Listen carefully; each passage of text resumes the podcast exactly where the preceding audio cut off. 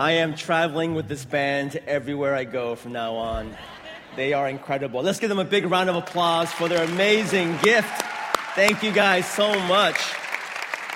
Hey, what a joy and a pleasure to be with you. Um, we love Thanksgiving and Christmas as well. We have a rule in our family where we can only watch Elf after Thanksgiving because it's such a good movie.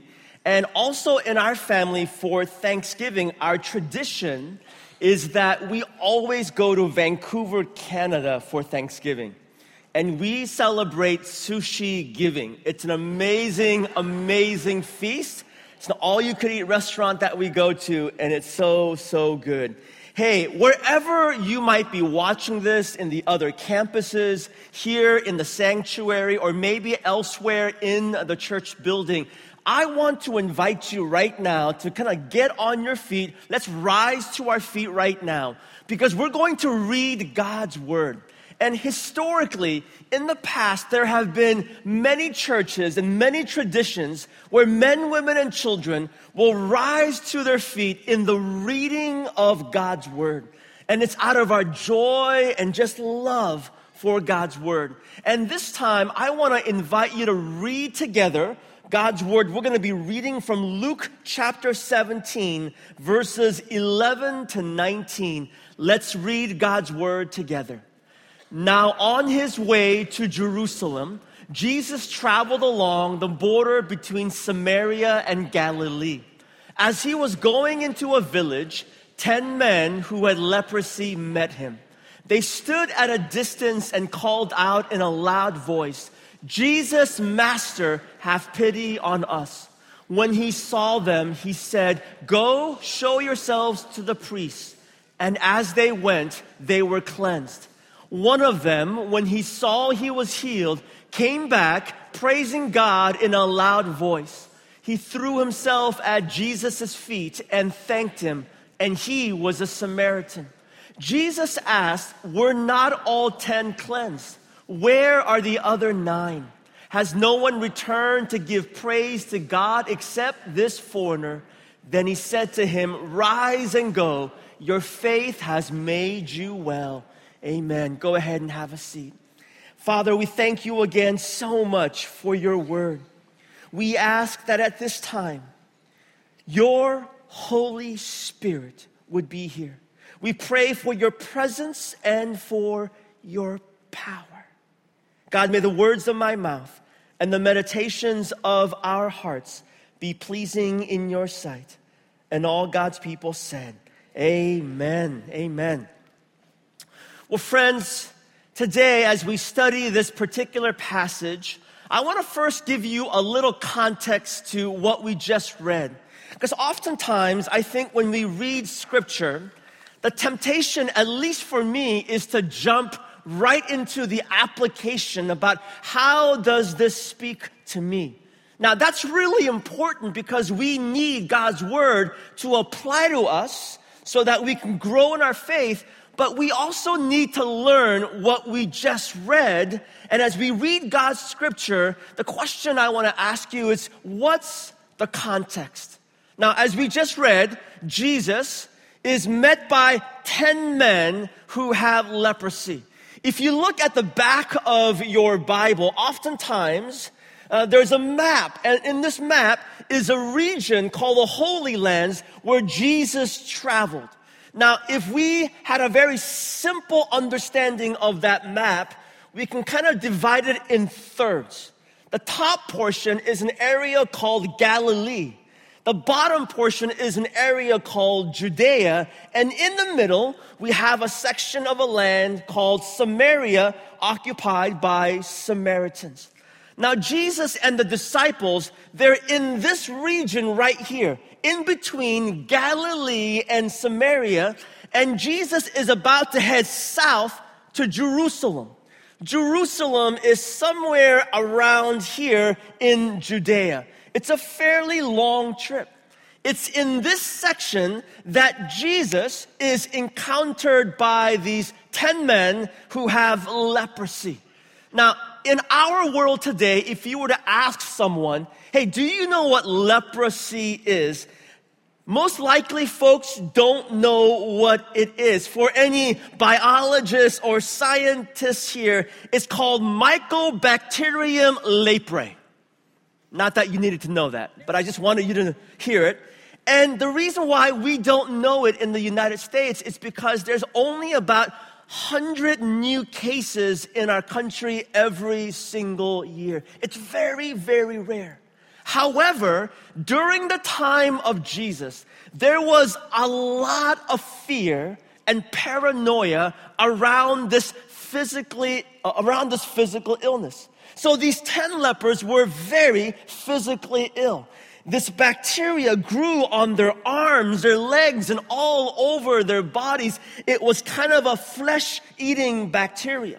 And as a result, those who had leprosy, those who were physically ill, they were basically kind of put into their own respective communities or enclaves. And just to give you a glimpse, and I think I shared this some months ago, if those who had leprosy had the audacity to leave their enclaves and enter into public places, the Bible in Leviticus actually gives instructions how they were supposed to act in public. In Leviticus chapter 13, verse 45, this is what it says The leper in whom the plague is shall wear torn clothes, and the hair of his head shall hang loose. He shall cover his upper lip and shall cry, unclean, unclean. And that's the way that citizens were able to identify that you were a contagious, dangerous leper. So I want you to imagine someone having ripped clothes, hair unkept, cover their upper lips, and then screaming at the top of their lungs, unclean, leper coming through. And historians would tell us that it was like the parting of the Red Sea. People would scurry away in fear. And yet, Jesus in our passage, he's not gripped by fear. There's tenderness, there's humanity, there's dignity.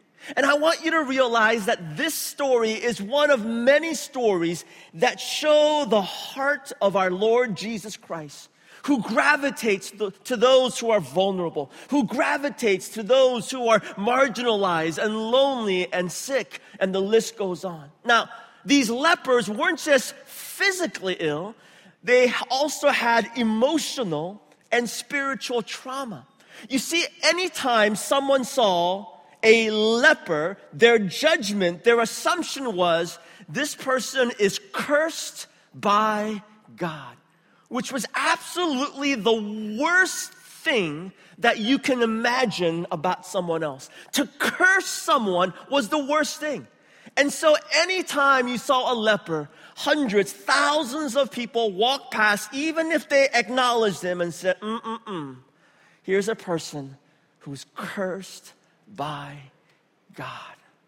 Can you imagine the heaviness, the emotional weight of that isolation, and as a result, they were simply seen as nobodies. No stories, no names, insignificant, inconsequential, and yet Jesus comes to them. He has compassion for them. He loves them. He has mercy on them. There's such tenderness. Now, here's another thing that we can know about this particular context these lepers, these 10 men, even though we don't know their background, their stories, their narratives, I believe that they had faith in Jesus. In some way or another, they had an encounter with Jesus and they had faith in Jesus. And the reason why we know this is because when you read this passage in its original language, these lepers use this Greek word and it's called epistasis. And what this word means is quite unique. It's only in the Gospel of Luke, and usually it's only the disciples that use this word. And what does it mean? It means master. Master. There's a certain weight. There's a certain reverence. There's a certain, this person has authority over my life, and therefore I call you epistasis. Now, the reason why I say it's imperfect is because why? As human beings, every single one of us, we have imperfect faith. Whether you've been a Christian for over 50 years in your life, or you're one of the 226 people that recently made a decision to publicly confess and profess your love for Jesus, as human beings, every single one of us, we have imperfect faith. And that's okay. Because this morning, I want you to realize that even if you don't have all the answers to every single question, even if you're still struggling with certain things in your life, God sees you, God loves you, and God invites you into His presence. And this is such good news. When I was a, a young person, before I came to faith in Jesus, I struggled because in my imagination, I thought I needed to have everything fixed in my life to get to Jesus. I needed to somehow resolve all my sins, all my mistakes, all my transgressions. I needed to be able to answer all of the robust theological questions that I was wrestling with before I got to Jesus. In other words, I wanted a perfect faith. And here's the thing if you're obsessed with a perfect faith, it's because you think you're the answer to your life. You're not the answer to your life. We have imperfect faith in a perfect Savior, a perfect Master, and His name is Jesus. So this morning, right now, if you're thinking, does God welcome me? I would say absolutely yes epistasis. And so here are these 10 lepers in their brokenness, in their illness, in their sickness, and yet in their simple, imperfect faith, they say, Master, Master, have mercy on us. And Jesus has mercy and tenderness and compassion, gives them instructions. And as they turn to go towards the priests in faith, a beautiful thing happens. The power of God to heal heals them. Now, this is good because a miracle just took place. Let's not easily, quickly bypass that the supernatural power of God healed these 10 lepers. But I also want you to realize that there's actually two miracles in this story. The miracle of their illness is one miracle. I actually believe there's even a greater miracle. And the greater miracle is that one of these lepers, as he goes to the priest, is healed, recognizes the transformative power, the healing power of God, stops and says, I don't just want to celebrate my healing. I want to celebrate this Jesus Christ who sees me, loves me, and heals me. And he's the one who returns.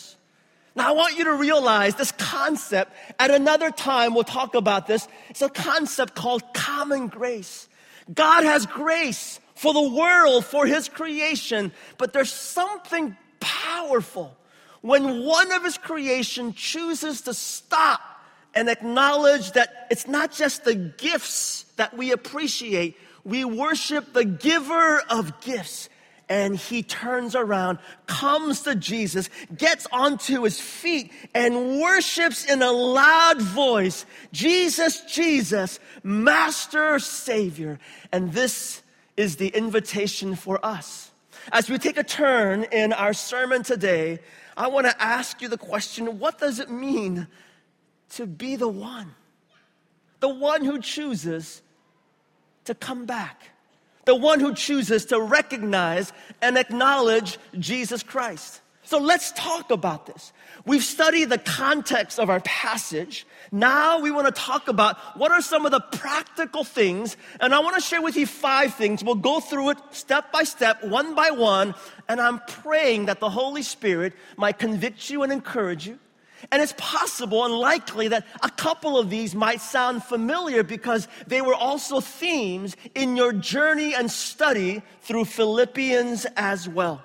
So be the one who returns. It's a beautiful idea, a beautiful concept, but you actually have to be very prayerful, very intentional, very strategic, very purposeful.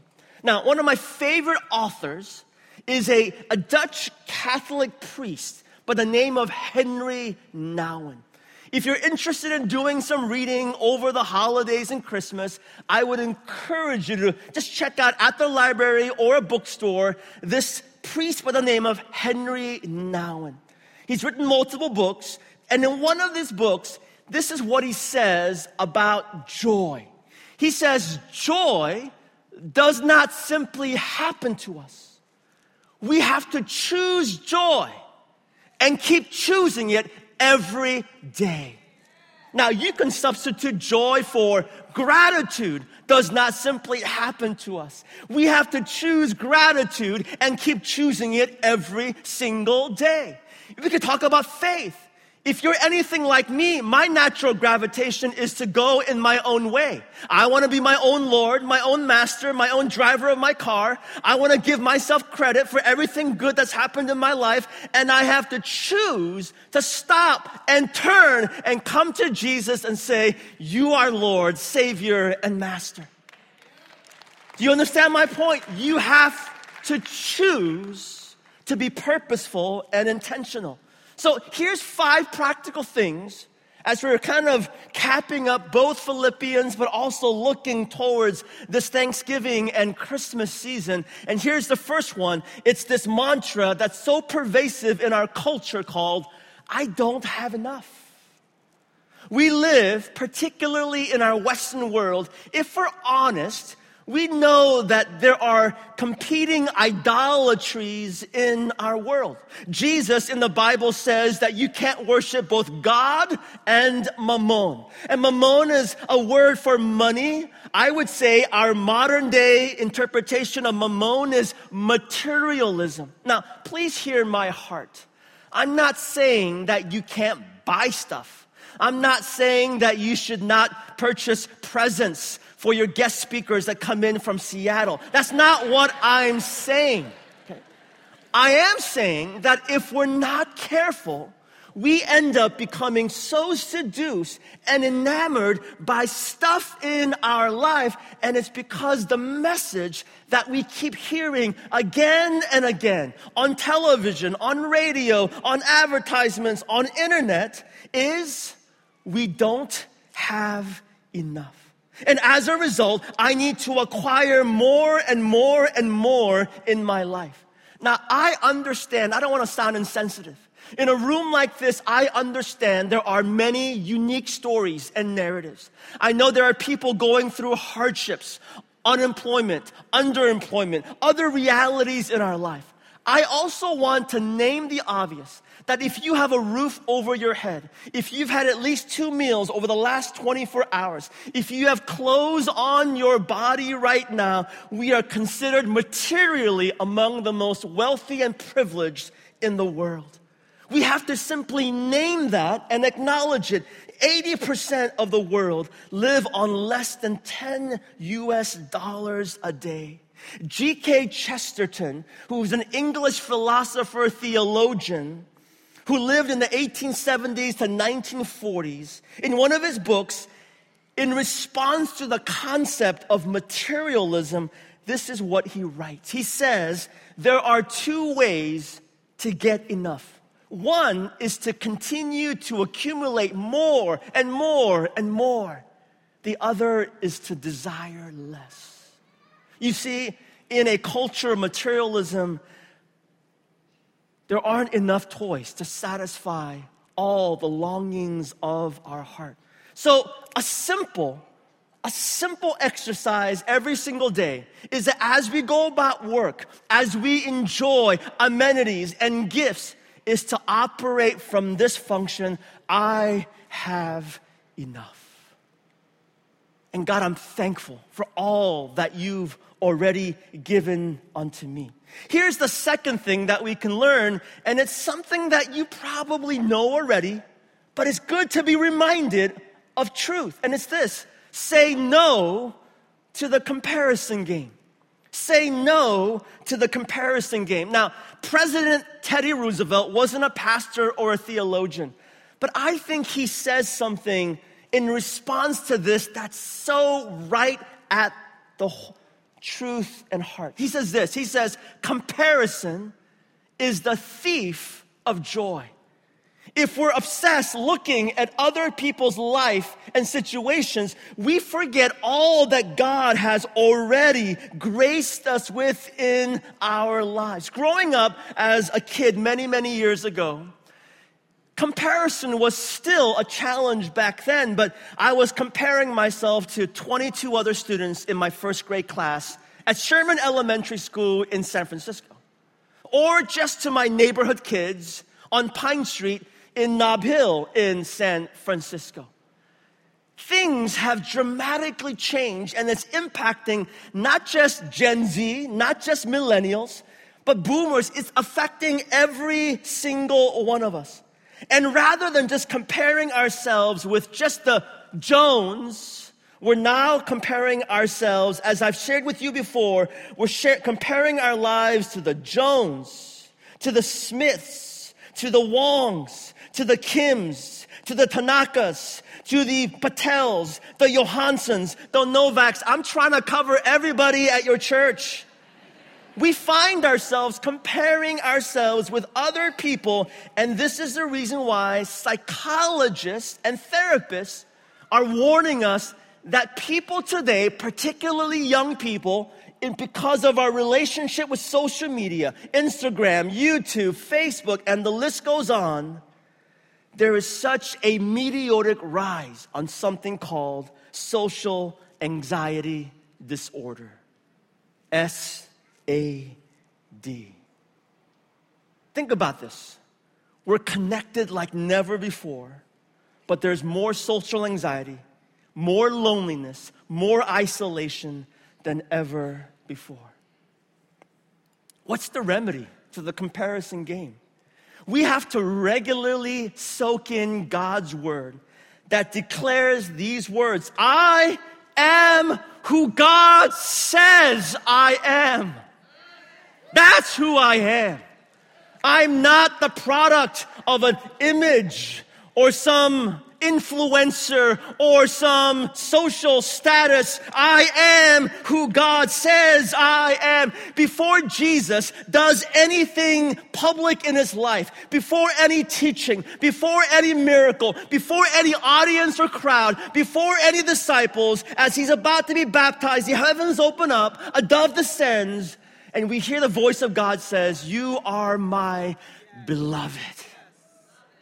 You are my beloved friends. You are a child of God. You are a son, a daughter of God. On you, God's favor rests. You are his beloved. That's good news. The third thing that we can learn is this question what's your focus?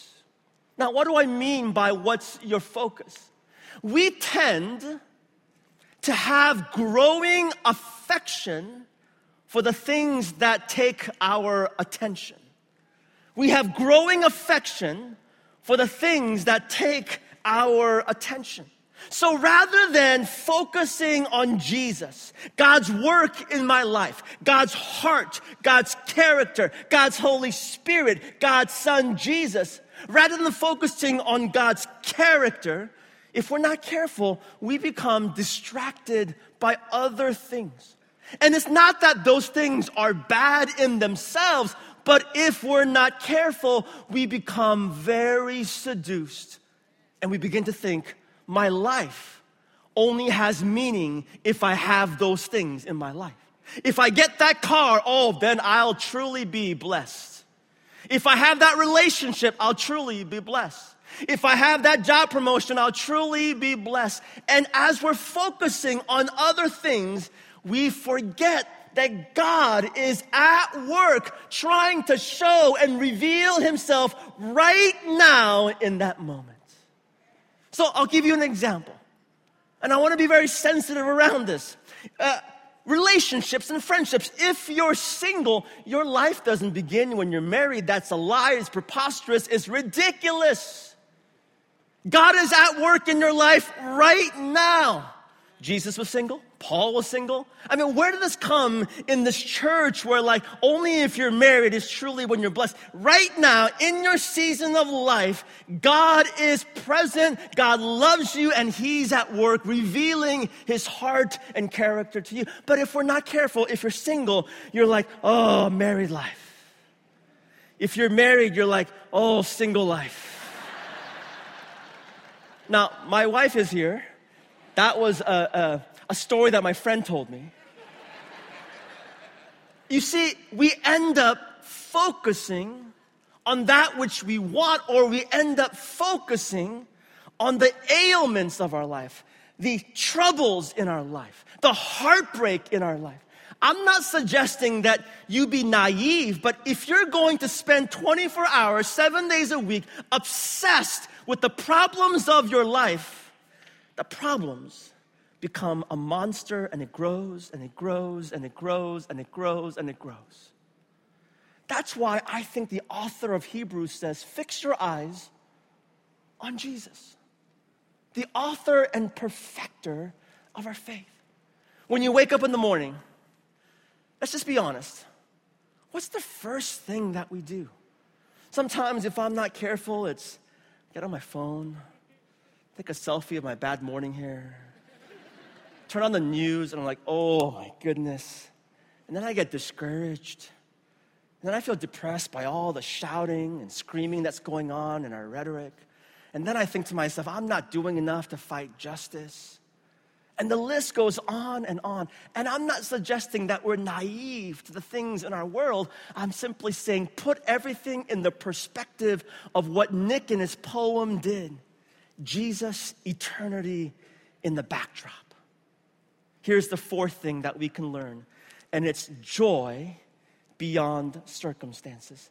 Now, this obviously should sound familiar because your study through Paul's letter to the church in Philippi could be summed up by the word joy.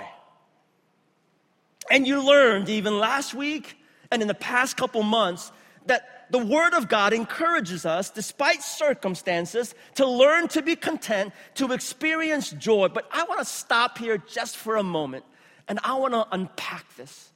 Because I think as Christians, one of the most dangerous things that we can think or even say to others is to take this at a very monolithic, single perspective level and tell people that are suffering, suck it up the Word of God says, have joy. And I think when we jump from A to Z, we miss so much of the depth and richness of Scripture. Sometimes we'll take this and say, well, it's God's will. And I want you to realize, I think sometimes we mistake God's will with a word called God's sovereignty. So in my conviction, as I read God's word, when there's war and famine and death, when there's conflict, when there's sin, when there's abuse and trauma, I just think it's very dangerous and erroneous to assume, oh, this is God's plan for your life. Someone here right now, you're sitting here and you've experienced the trauma of abuse in your life, it's nonsense and dangerous theology to say this is God's will for your life.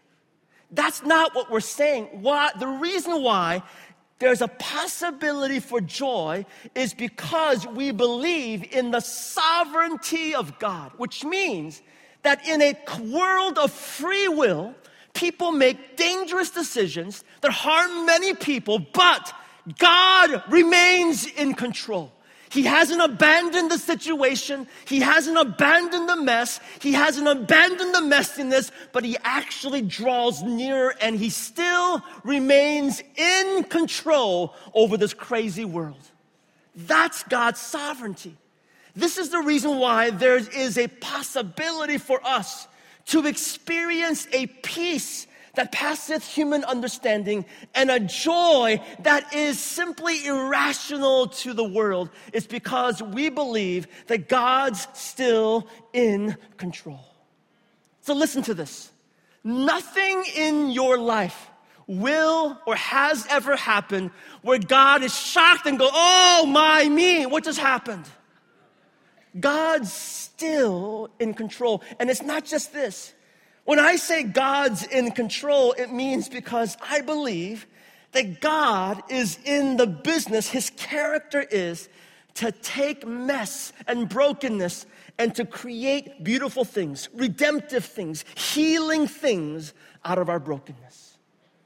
This is why I would declare to you again and again God's not done at Willow Church. While we can acknowledge there's been brokenness and pain, God can take brokenness and pain and redeem this situation.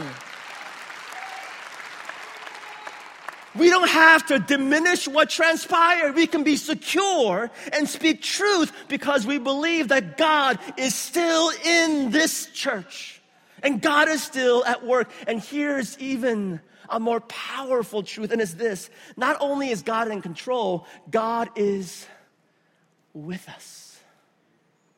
He's not at a distance going, um, I'm in control, hope you figure it out. He draws near. He's compassionate. He's tender. He's with you. No matter what you're going through, this morning, I, I do believe there's someone here who's feeling isolated and lonely and just feeling, does God even care? Hear these words God not only cares, God is with you. He's with you. It's for that reason I can say we can experience joy beyond our circumstances. What does past, present, and future mean? Sometimes, if you're like me, I can get so obsessed by my future. And then I worry and I have anxiety. Do I have everything figured out? How do I pay for my kids' college? What's gonna happen with this and this and that? And the list goes on and on. Now, I'm not saying that we shouldn't plan or pray about our future, but my future is predicated on understanding what God has done for me in the past. I have to look back regularly to go, man, I was worried and anxious. I was fearful. I was stuck in mud. And yet God kept showing up. God proved faithful to me again and again and again. And here's this man with leprosy. Even in that moment, he stops because he realizes, I was once ill, but now I'm healed. As Christians, every single day we celebrate, I was once dead, but now I'm alive by the power and grace of Jesus Christ. Regularly look back and celebrate, oh, this is what God did for me again and again and again. Oh, I believe that Jesus, you made a way when there was no way. You move mountains again and again and again. Oh, hear those words. Last month, friends, I had a chance to go to my high school 30 year reunion, which is really interesting because I'm only 27 years old. But, anyways, I went to my high school 30 year reunion and I was really nervous. Why? Because two things. One, I lived a pretty suspect, shady life, made lots of bad decisions. And I was just afraid to run into people that would remember what I did in the past. And I think it's part of the reason why I've suppressed so much of my memories from junior high and high school. But, anyways, I go to my high school reunion and I meet a friend that I hadn't seen in 30 years. He reminds me, you and I went to middle school as well. Like, really? And I was just curious. I was like, Tell me more about what I was like. Because I just forgotten. And he goes, Eugene, bro, you were a hothead. You had a really bad temper. You were always getting into fights. You were constantly getting beat up or beating up on others. On our graduation rehearsal, you got into a really bad fight. You got expelled from school. Your mom had to come to school beg the principal to let you come in. And when he said this, my first reaction was, You wanna fight? no, just kidding. I was so embarrassed.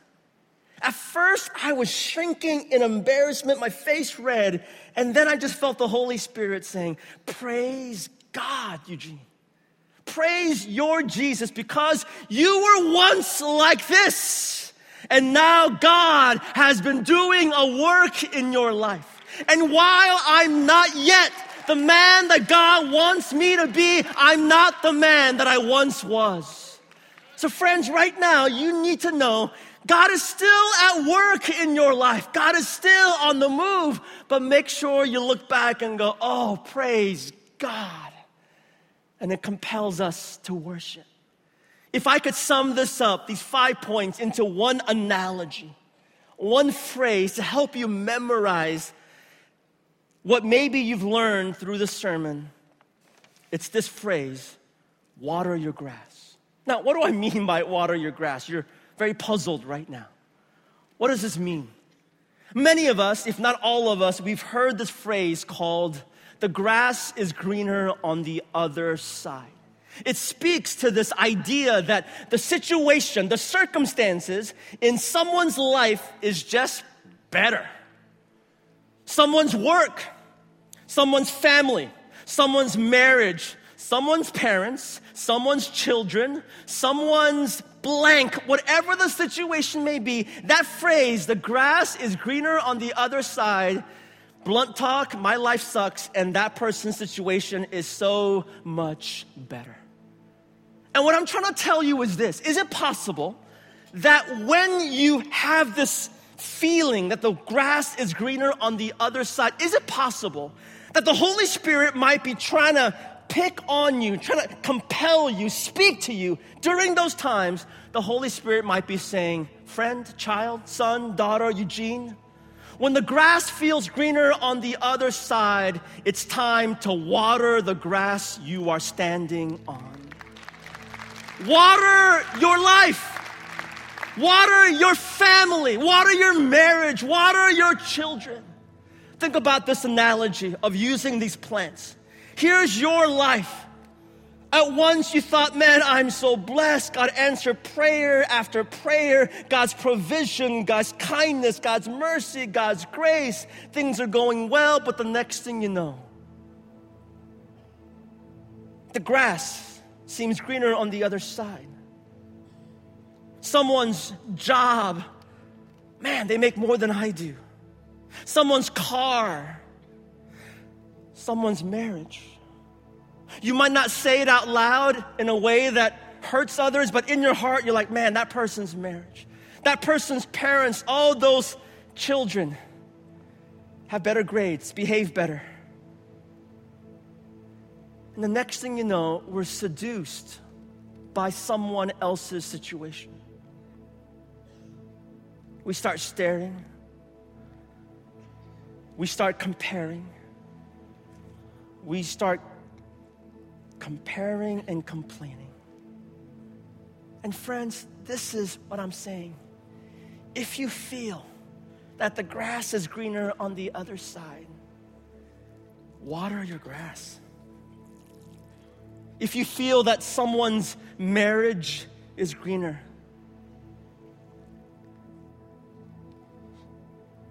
water your spouse. If someone's children, water your children. If someone's parents looks greener, water your parents. Praise God that they're still with you here on this earth. If someone's church looks so much greener, Water your church. Water your pastors.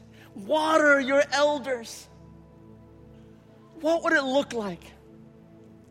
At every moment and situation when we're just so tempted and seduced by the other, to consider how do I water my life? Friends, can you rise to your feet at this time? As you're able, if you can rise to your feet, I want to close us in prayer. Can you just close your eyes, bow your heads for a moment? And I want you to put out your two hands, if you can. Just put out your two hands. There you go, right in front of you. And then uh, here it is. I want you to clench your fists now as hard as you can to the point that it almost hurts because you're clenching so hard. And we're gonna keep it clenched for about 10 seconds. Clench your fists. Clench it. Now let go. Release. Breathe in. Breathe out. Father, we thank you so much. Thank you that we are who you say that we are. That before even we were born here on this earth, your word declares that we were fearfully and wonderfully made. Holy Spirit, we want to be the one who returns, who believes and lives this truth that Jesus is Lord, Savior, and Master. We want to choose joy and choose gratitude and choose faith every single day.